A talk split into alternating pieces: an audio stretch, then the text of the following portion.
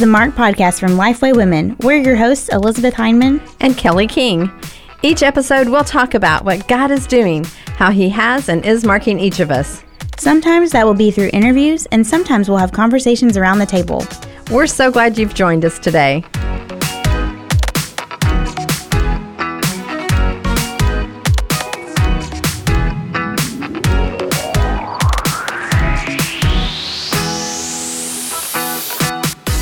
You're interested in learning how to study and teach the Bible in a flexible, affordable format, Lifeway Women Academy is where you begin. Lifeway Women Academy is online courses for women by women. When you sign up for a course, you'll gain immediate and indefinite access to teaching sessions from some of today's top theologians with deep dives into topics like how to study the Bible for yourself, what we believe, and more. Plus, you can take these courses at your own pace and revisit the content whenever you'd like. Learn more and discover current course offerings today at lifeway.com/academy.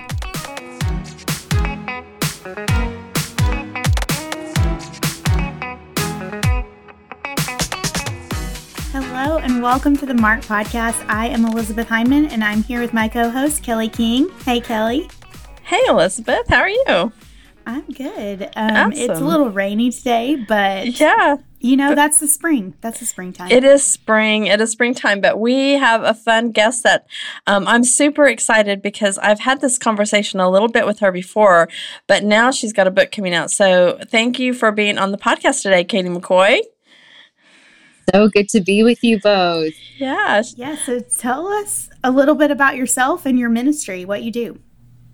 So I serve as Director of Administrative Women for Texas Baptist, also called Baptist General Convention of Texas and um, it's it's a denominational role that has me traveling around Texas and uh, in many cases outside the state too, whether it's doing women's events or teaching, or uh, even doing some things where it's associational gatherings of multiple churches together to get to do trainings and teachings, and so it keeps me on my toes. My favorite thing is when I get to go to individual churches, talk to women's ministers or women's ministry teams. And we just have a whiteboard with a marker and we're brainstorming ideas. And it's always incredible to see the light bulb go off where women in churches go, Oh, you mean we have this opportunity? We could be doing this? Mm-hmm. Well, that's mm-hmm. amazing. So, all those ingredients, um, the way I describe it is I'm like that website where you type in the ingredients that you have in your house and say, What can I make with this? A lot of times there are churches and women's ministries specifically where they've got all kinds of ingredients and they just don't quite know what to make of it. And so I get to come in and with just a few creative ideas and some conversations, we are, you know, making cakes and uh, all kinds of things. So it's really, really fun to, to get to see what women in their storehouse already, the opportunities there, and what they can create with it. Absolutely. That. That's and a great I, analogy too. So I know. uh, yeah, exactly, exactly. So, you know, Elizabeth, um, uh, we have a lot of listeners in Texas. And we know that. But one of the things that I think people tend to forget, so when you say, "Hey, I serve women in Texas," it it really like Texas is a huge state. It's not like you get in your car and you're a couple hours away. Like you get on planes to get from one part of the state to the other, right? Oh my goodness, yes, and multiple times. So I'm going to be in El Paso a couple of different times this year. It's a different time zone. It is a very vast state with different subcultures and uh, different needs. And um, of course, I'm in the DFW area, but then you've got Houston, which is itself an enormous metroplex, San Antonio, Waco. Galveston, Lubbock, Amarillo, El Paso. Uh, there's just, it doesn't stop. So, we have uh, quite a literally a lot of ground to cover. And so one of the challenges trying to wrap your arms around the state and get a sense of what all the needs are out there. Yeah. Uh, it, yeah, it, As it a takes multiple. I I do know a lot of people from Texas, though. So yeah, yeah. In fact, one of the things that I started, we just launched it this year, was a training program called Well Women Equipped to Learn and Lead, and it's just a monthly meeting online, all over Zoom, and it's book discussions or hearing from different um, authorities in certain fields. Next month, we're doing a session on exegesis of going through passages of how to really study using online tools. And um, it's the way I describe it is it's it's more than a conference, but less than a class, because women are constantly wanting more training, but they don't have much bandwidth to sign up for it, which is one of the reasons I love what Lifeway Women's Academy and uh, it's just such an easy thing from well into lifeway women's academy because it's that it's that mindset of how do we take the training to women where they are um, and so we're doing it once a month but what i love about what lifeway is doing is, is sort of taking it up a notch without uh, the financial or time commitment of a full seminary degree yeah. yeah. and we're excited because you'll be teaching one of our courses coming up soon. Yes. yes. I people know. can look forward to that um, over the summer for sure. Oh, yeah, absolutely.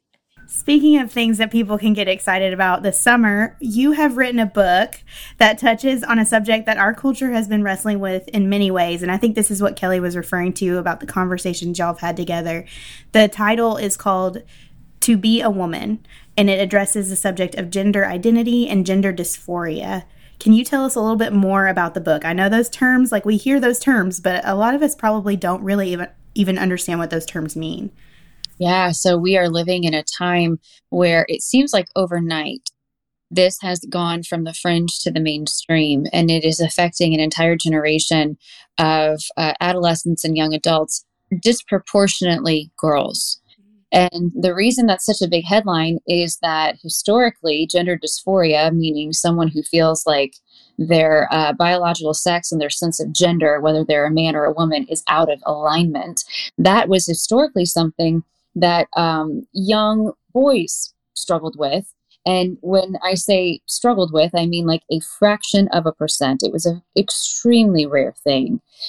Now, uh, the the numbers have really shifted, and it is it is more girls, more uh, natal females than boys, and it has just exploded. And one of the challenges that our culture is dealing with, but especially Christians are dealing with, is not only how do we respond to it, but how do we even make sense of it at 1st mm-hmm. So the book explores several different aspects of it.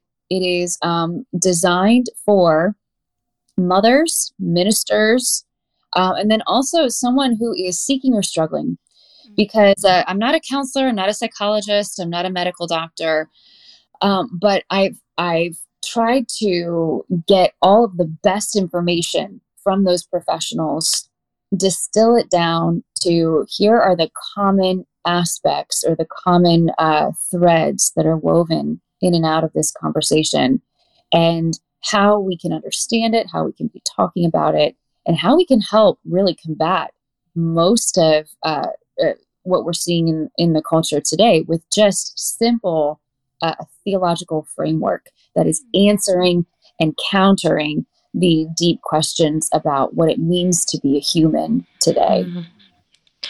It's such a such a needed subject right now, and I mean, I just where wherever I am, it doesn't matter what part of the country I'm in, I'm hearing women ask these questions or they are having someone in their family that is struggling with the issue. And I love how in you state in the main idea of the book is female identity is socially guided, philosophically formed, relationally confirmed, biologically grounded and theologically bestowed. And like there's a lot in that kind of, you know, definition. So Katie, like maybe unpack that for us a little bit. And really, I think it'd be good for our women to hear some about your research and then like why you are the person that we really wanted to write this book. Oh, well, thank you. I um uh, each of those phrases that you listed represents a whole chapter. So I will me give you a brief overview of what what it, they mean, and then you'll you'll see hopefully when you get the book that you can really unpack uh, all of those things. So socially guided uh, means that society is helping influence how people understand themselves as either a man or a woman, and there are several factors that are influencing that today. One of the big ones affecting adolescent young girls is what um, is called a social contagion, meaning people uh, recognize maybe positive attention that they get from uh, adopting a particular identity or habit or set of beliefs or behaviors and they take that on. The other aspect too is many, many young girls are using a sense of transgender identity, not because they're transgender at all, but because there's something else going on. And this is sort of where they latch on to uh, and express that sense of emotional distress. Well, in a society that looks at uh, someone saying, you know, I just feel out of sync with my body, I think I'm trans, uh, a society is guiding women to respond to that a certain way. So it is socially guided. And then on the positive, though, this is what parents and families and communities do all the time. We guide socially one's sense of what it means to be a male or a female. Uh, the trouble is now, in the last 15, 20 years, that's all been turned upside down on its head. Uh, is philosophically formed is that we're going through some of the the biggest ideas, the most underlying ideas that have shaped our culture today and our own worldviews in ways that we are often unaware, in, in ways that we, uh, it's like it's in the water. And so we have been drinking it our whole lives and not even realized. And it has culminated and it's finding its expression in this transgender craze. So, looking at what those ideas are, and uh, how they are affecting us as a as a big picture society.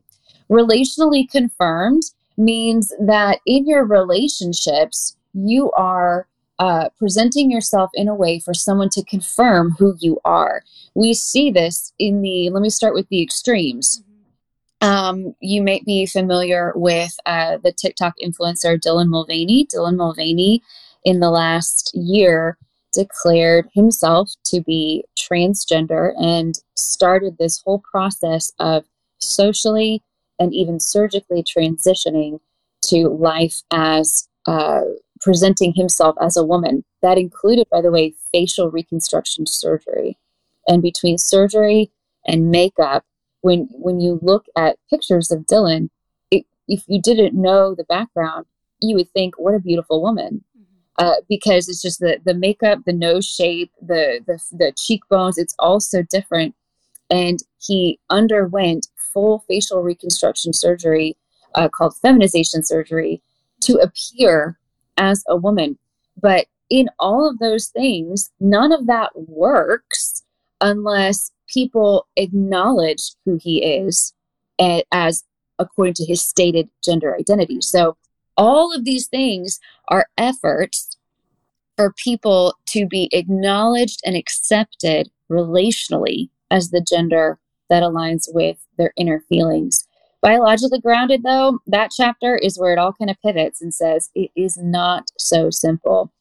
Because the truth is, our maleness and femaleness, it goes far beyond even our reproductive anatomy. There are things, even in brain functions, between male and female, large patterns studied over time that just demonstrate we can't uh, surgically make ourselves a different gender. It's actually impossible, down to the cells in our bodies. And we we really miss this too. That every cell, this is a biological fact, every cell has a sex, either male or female. You cannot get around it. There is no third sex. There is no third. There, it's either male or female, and God has set up creation mm-hmm. in the binary forms. So you've got night and day, sun and moon, earth and land, or earth and uh, sky, water and dry ground, like male and female. And so uh, one theologian pointed out that the whole creation narrative is a set of binaries. So this is entirely consistent. And then finally, theologically bestowed. That means that we receive an identity as male or female. Now, we in America like to believe we can make ourselves into whomever we want to be. And to an extent, that is uh, oftentimes true. You know, you can go chart a course for a certain career, or you can um, fulfill some lifelong dream that you've had. But even at that, we all have limits, and we have those limits because we are still created as finite human beings in God's image there are aspects of our humanity that we do not get to ascribe to ourselves or bestow to ourselves because we are creations. And one of the greatest fallacies in the transgender narrative is that we can create and recreate ourselves and what it means to be male or female. So that chapter looks at it all through a Christian worldview and says, what does it mean to receive an identity? And then beyond that, the uh, the chapter right after that goes through some of those some of those really tough questions like pronouns. What do we do? And uh, hopefully, someone will have hung with me through the book to get to that point. At that point, things can get a little heated.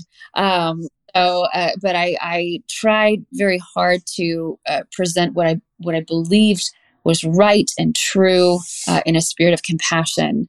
And so I'm I'm very grateful to have had the opportunity to do this. This was not only overflow, not only the overflow of a lot of years of study, but um, the the irony is that all that study was just sort of an introduction compared to the research that it took to finish this work. So here I thought I had a lot of material, um, and it's always changing. I can't tell you how frustrating it is yeah. to see something in the news and say, "Oh, if I was working on the manuscript, this would have made it in there." Yeah. But literally every week there is something new. There is a new expression of all of these things. So just trying to keep up with it itself can be a, a full time job.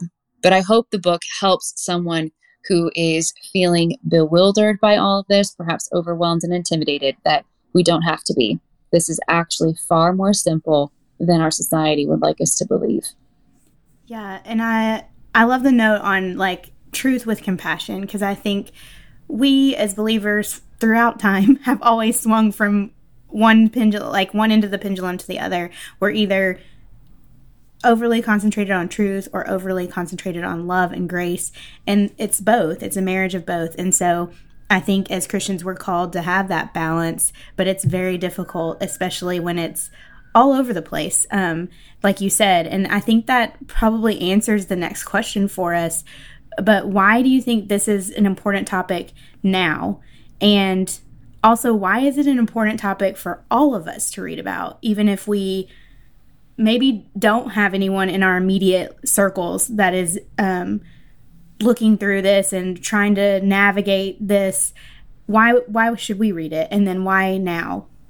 Yeah it's a great question. So the why now is kind of a confluence of a lot of cultural sociological and uh, social factors that uh, I address in the book, but but largely it is the expression of a society that combines um, a postmodern worldview, which says that, you know, may, even if truth is out there, we don't have the ability to access it. So at best, truth is just a set of cultural values and stories that people have told themselves. Combine that with uh, a, a view of an individual that says, your truth is what is actually true. You don't just need to live your truth. It's that whatever you believe is true is the actual truth. And anybody that would try to make you fit their box is uh, someone who is trying to force you into an inauthentic life. And we see this all over, don't we? That that we value authenticity and, you know, to the extent that we are walking in the light, walking in the truth, that is exactly what we should say. But unfortunately, our society means authenticity is here's me unfiltered with all my feelings, and it's all valid because it comes from me and I'm being authentic. Well, we could all be authentic in different directions and wreck our lives. You know, if I authentically drove how I want to drive in Texas, I would end up in the hospital, but I'm being authentic. So there are all kinds of things that we can we can choose to do in the name of self-expression and authenticity that are harmful to us. And this is exactly why we as creations of the creator, we need God's wisdom of how to live. Uh, it's one of the the most difficult lessons that we constantly have to bring ourselves into submission to, isn't it? That we are finite, we are dependent on the infinite, but not only that, we don't know what fulfills us. God knows what fulfills us because He made us. And He alone understands what it means not only to be human, but to be male or female. So we are confronting truth, or excuse me, truth is confronting that society, but along with that, we have the decline of the influence of religion. And I don't just mean religion in the sense of empty traditions or going to church, but religion in the sense of uh, answering deep questions about meaning and purpose with some type of transcendent truth. So we no longer have a society where you can take for granted that people believe in the existence of God or that we were created by a God or that there's an absolute right and wrong.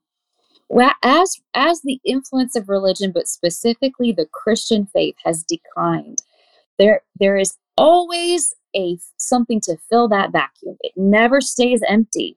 So with the decline of religion from our social consciousness there is something that has slipped in in its place. And that is an effort to see all of society through this dynamic of power through the lens of power, that the core problems of humanity are about power dynamics. And so, if we want to create a just and good and right world, we have to shift those balances of power.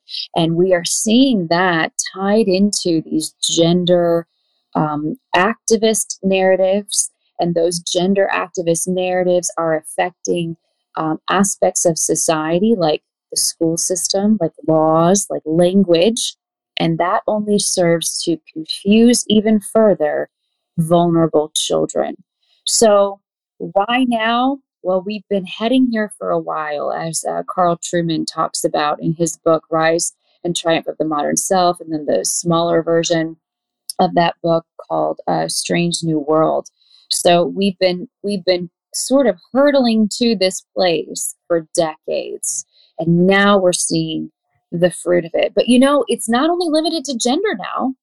There was something uh, just uh, circulating not long ago, just uh, a few weeks ago now, where a person said that he identified as a hawk.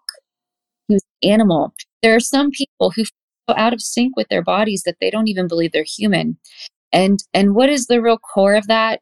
The real core of that that we know spiritually is that we do not wrestle with flesh and blood. These are not just ideas of different ways of thinking, these are spiritual strongholds. These are demonic forces that are seeking to destroy people created in God's image and seeking to harm them irreparably and suppress the truth of creation that God has imprinted on our bodies, that we are indeed designed by a God that we can know. Mm-hmm. So that is the big 40,000 foot view yeah. as to this now. Yeah.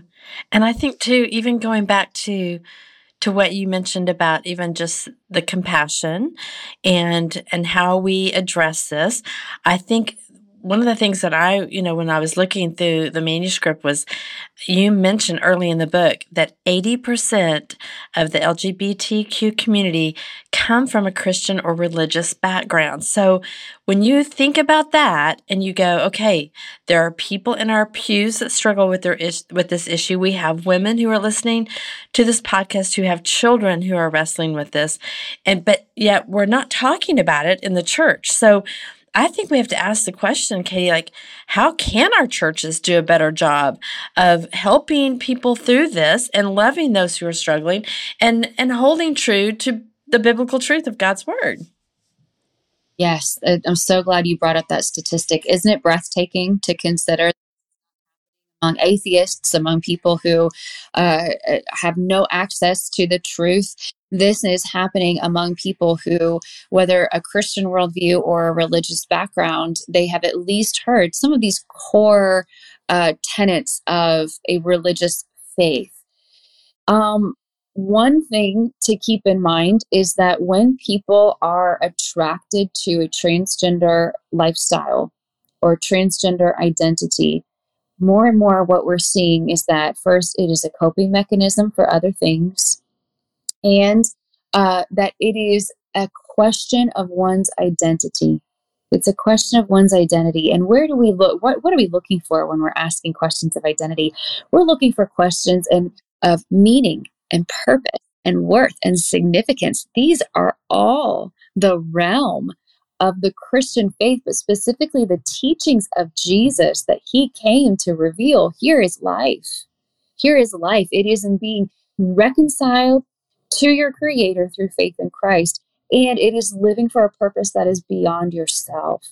And Jesus comes answering all of these questions for us. He gives us the secret that we're all looking for. Now, why is this so uh, persuasive among, uh, let's just say, the average teenager in your youth group? Well, I think there's a couple of things to keep in mind. First, it's very possible that uh, because of the way we talk about biblical womanhood and biblical manhood, we talk about them almost in stereotypical terms instead of how scripture does.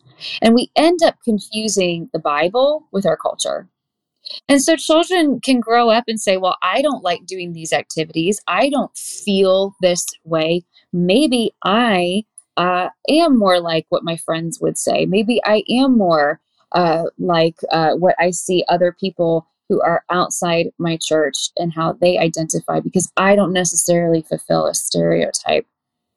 So we need to take a, a, a, very hard look at how are we presenting biblical womanhood and biblical what it means to be a man or a woman in God's image in right relationship with Him. Second, though, it is very possible that we are simply not equipping young people to think worldviewishly in a, with a Christian worldview about sexuality and gender, starting where they are hearing this and they are hearing it at a younger and younger age. So we need age appropriate um, teaching and explanations for what it means to be a human being and a human being who is embodied. What does it mean that God created our bodies? Can we separate our bodies from our true selves? Or did God create that to be a whole picture, something where we have different aspects of who we are? That's part of how we image God, but we are one whole complex being. So I think some of it begins with starting early these conversations about um, humanity, embodiedness, sex, and gender. And then the other thing we have to just be very mindful of is that uh, our, uh, I say our children, I don't have children, but speaking generationally, we the next generation of children that, are, that is coming up, they are inundated with these ideas and told that this is the key to fulfillment. This is the key to happiness. Couple that with perhaps they have lifelong friends that they've grown up with who seemingly overnight identify with the LGBTQ um, identity, and that can add a lot of confusion. So I think it is a, confluence of a lot of different factors, but the, the best thing that I think we can do is start talking about this early. Look, if you've got 14 to 21 year olds in your church, in fact, let's change that 12 to 21 year olds in your church, they're hearing about this. Yeah. If I would say even earlier than that. on social media, they're hearing about it in, in a public school system. They can very easily be hearing about it as well, depending on the state or community that you're living in. And so, if they're on social media at all, they are finding this. In fact, I've heard of uh, twice now uh, teenagers grown up in the church, uh, no lack of biblical teaching, and they found a way to get around the parental controls of their phones and got on social media that their parents did not know that they were on, and within weeks to months were identifying as transgender. So there's there's a lot that parents have to protect their children from today, a lot more than certainly when I was in high school.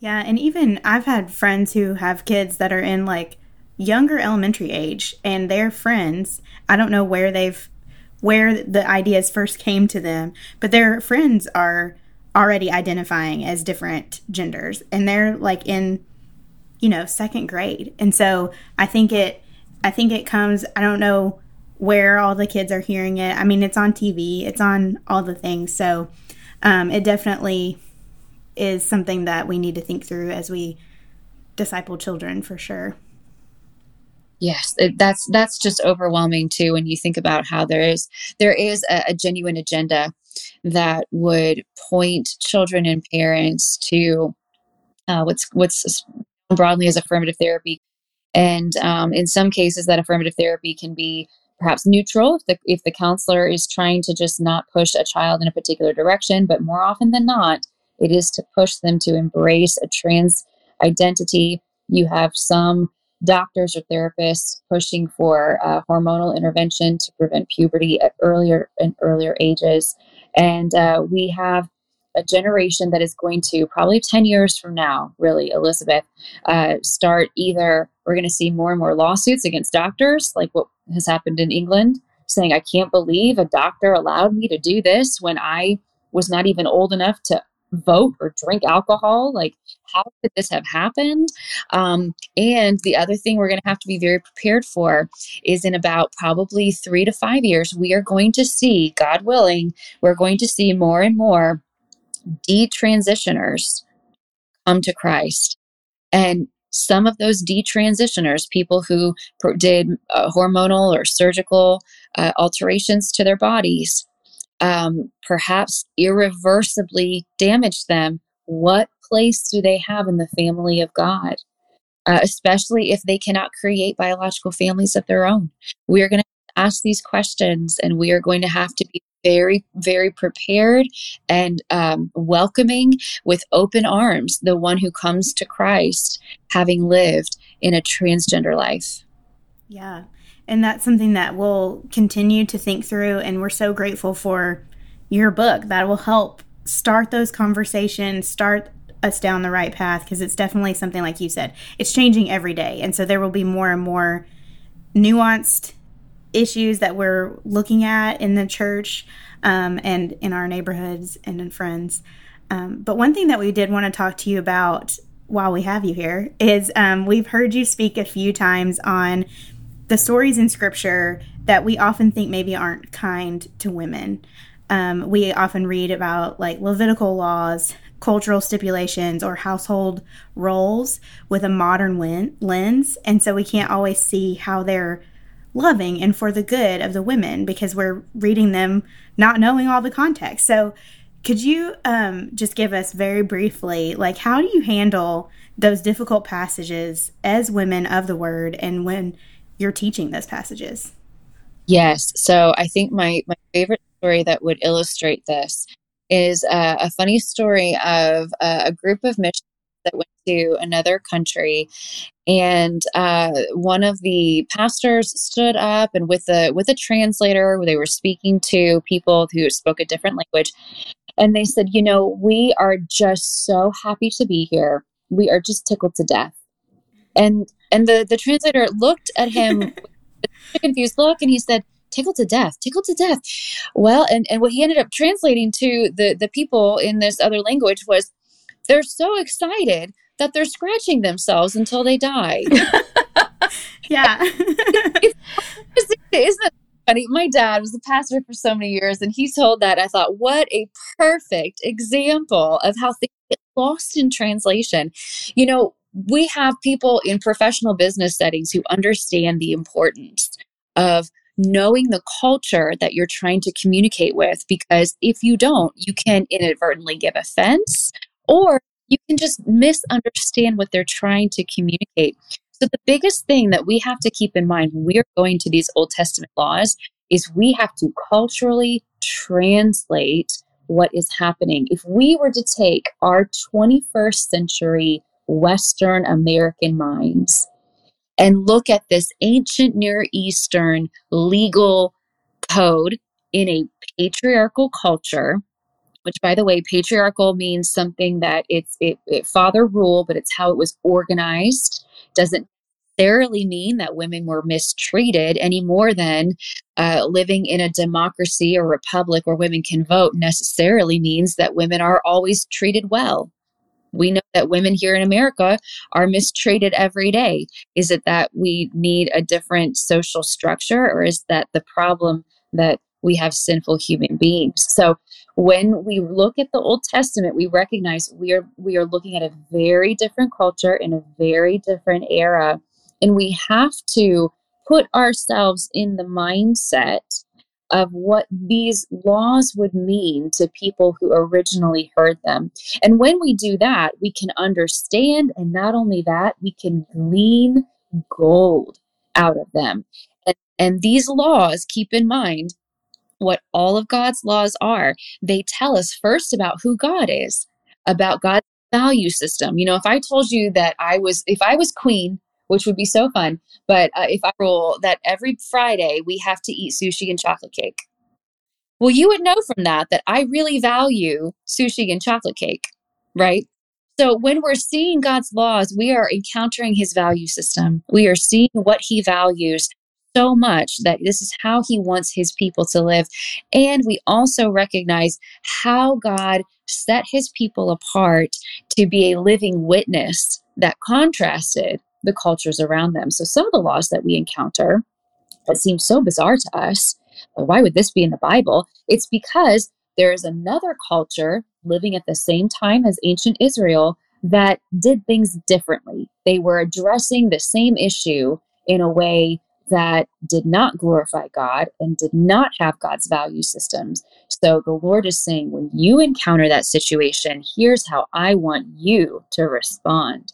So that is a little bit of a teaser Yes. Yeah. our- which we're going to go into. I say in depth. We're actually only going to have an hour to, to talk. So, for what it's worth, though, this is book number two. Book number two is, Lord willing, going to be on the Old Testament laws, and so uh, it's it's one of the things that not only are, causes such incredible confusion, but it has such an opportunity to tell us the heart of God for vulnerable women, and it's a message that I, I hope um, we can we can have a whole generation of women learning and being captivated by as much as I was. Mm, I love it.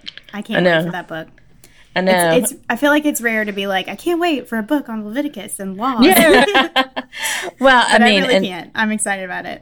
yeah, I mean, I'm excited about this book. I mean, like just some of the Yes. things that you have mentioned, it's like, okay, like I, like I'm on board. Like I really, I feel like there's just such a need for it. So I'm, I'm super excited about that. Katie, we always ask this question, so we're, we're going to ask you as well. What has marked you in your walk with Christ?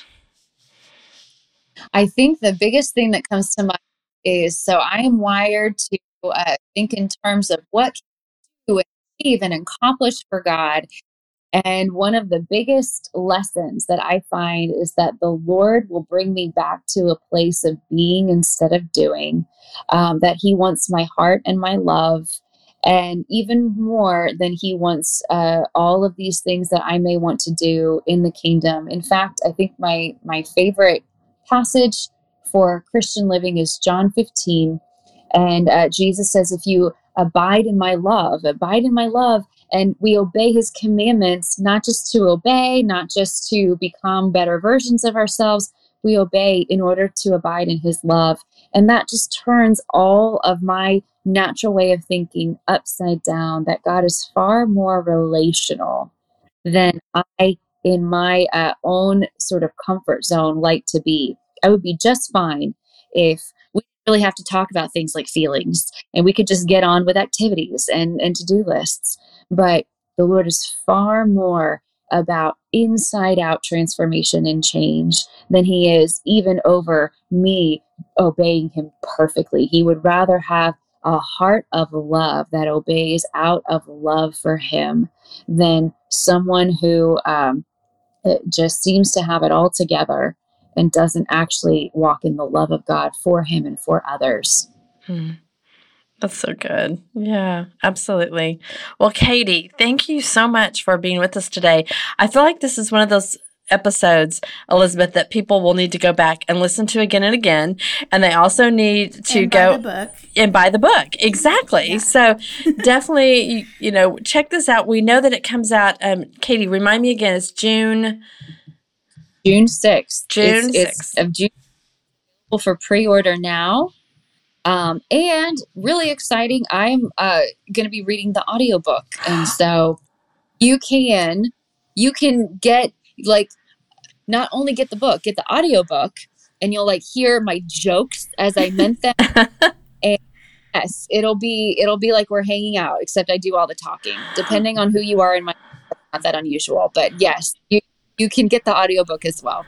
That's Yes, awesome. And we know you like to listen to audio because you're tuning into a podcast. So That's right. That's right. Listen to the book on audio. Yes, and we'll um, have a link to purchase it or pre-order it in the show notes so you can go there. And again, it's called To Be a Woman. Yeah, absolutely. Well, listeners, thanks again for joining us this week, and we'll be back next week. Bye.